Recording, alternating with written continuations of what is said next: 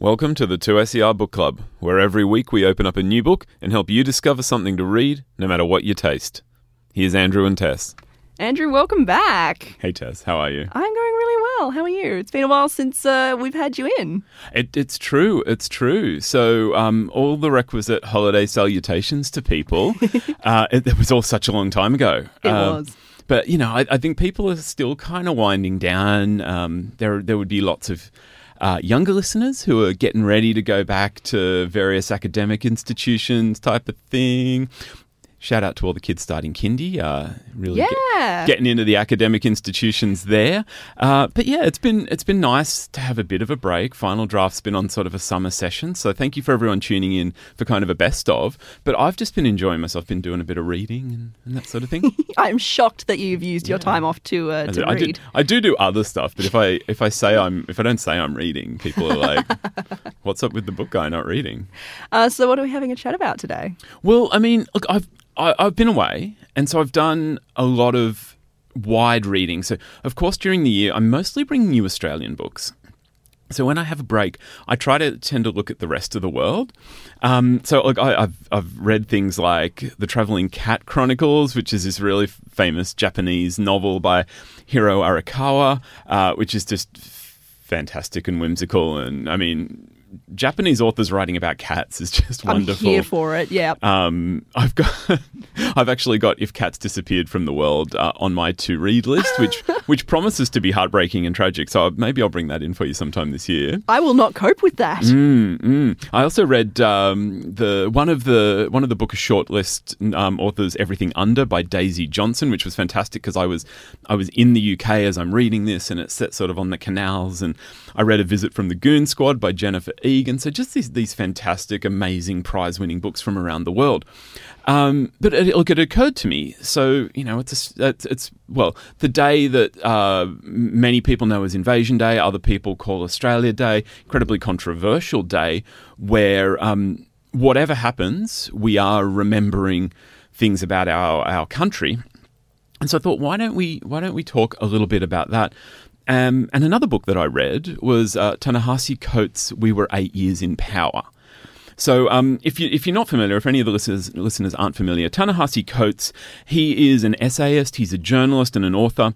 He did uh, a critically acclaimed run on the Black Panther comic series, uh, which was really well regarded. And um, we were eight years in power. It's a series of essays that explores Coates' reflections on being black in America. And these were written for The Atlantic during the eight years of Obama's presidency. Okay. So these were just different reflections on um, on race and being black. So things like you know, why don't more um, why don't more black uh, people study the Civil War? And uh, he looks at the impact of incarceration on the black family, uh, and he intersperses this with his own personal reflections because in that time he went from being really a struggling writer to being I, I think he's very I think he's a little uncomfortable with the term but you know sort of being considered like the premier uh, speaker on race relations in America or something like that. Um, and look yeah so he's talking about be, talking about race and one point that he uh, that Coates returns to and that he elucidates is that relations between black and white America and that racism itself in America, it's not this unfortunate series of behaviors, as we often hear racism reflected. You know, there are racists and they do racist things Deliberately. deliberately, um, and sometimes there are racists who don't aren't aware of their racism and just do it unconsciously. But there are these people, and if you recognise it and you decry it, you're not one of those people. Um, and that these relationships, Coates sort of elucidates that these relationships, and that the racism itself is actually fundamental to the foundation and ongoing life of the country. So, this is America. And that white prosperity is, in fact, built on dispossession, stolen labour, and appropriated culture. Um, so, I'm reading this and I'm, I'm sort of thinking, well, where does that leave us in Australia?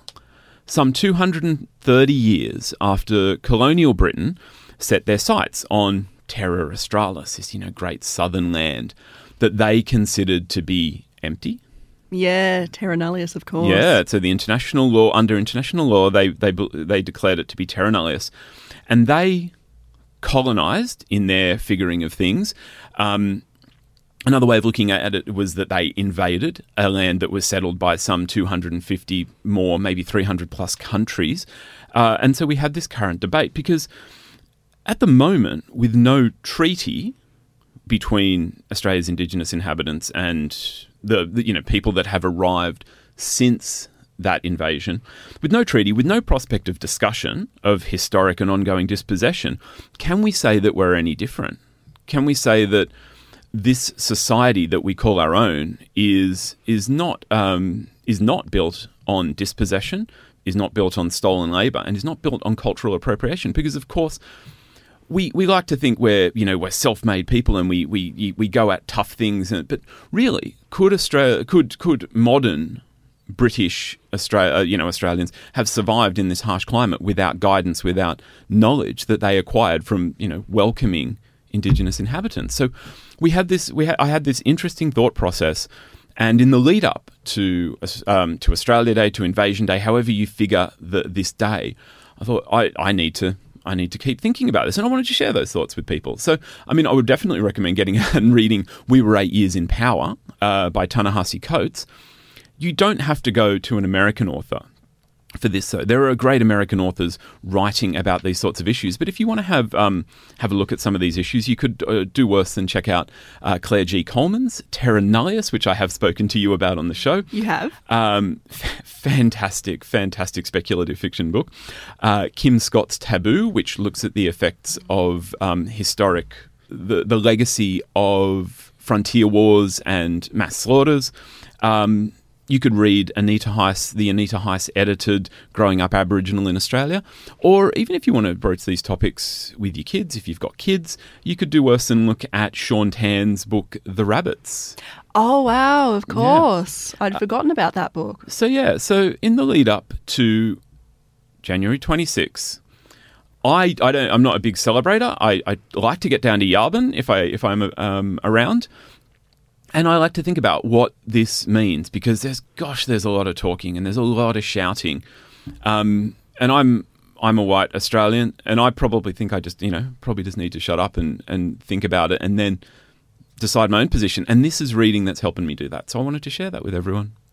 And uh, so, what else do we actually have coming up? Well, all right. There's there's a lot of things um, that are coming up that I've started reading. So a bit of a sneak preview for the coming weeks. I have got the third instalment in a worldwide best-selling series from an Australian author. Ooh. Yeah. Um, so I think people that are watching new releases will will know what I'm talking about. Much anticipated third in the series. I've got a thriller about conjoined twins. Oh. Yeah. Oh wow. And uh, I've also got a fantastic uh, sophomore uh, second novel from an Australian uh, writer of speculative fiction, and this one's about zombies. So I'm really excited. I'm not gonna I'm not gonna give you names and titles yet because I want them to be a surprise. So I'll be they'll be coming up on final draft, and of course I'll be bringing them in for you, Tess. Andrew, thank you so much. It's good to see you again. My pleasure. You've been listening to the 2SER Book Club. We record on Gadigal land of the Eora Nation at 2SER's Broadway studios in Sydney, Australia. The show is produced and presented by Tess Connery and Andrew Popel. And a big shout out to Michaela Savage for graphic design and artwork. If you're enjoying the book club, why not subscribe and get new episodes delivered straight to your phone every week? If you want more books, you can tune into Final Draft or subscribe to Final Draft Great Conversations podcast wherever you listen to your podcasts. To keep up with everything happening at the station and discover more stories, ideas, and music, follow us on Twitter, Instagram, and Facebook. Just look for at 2SER.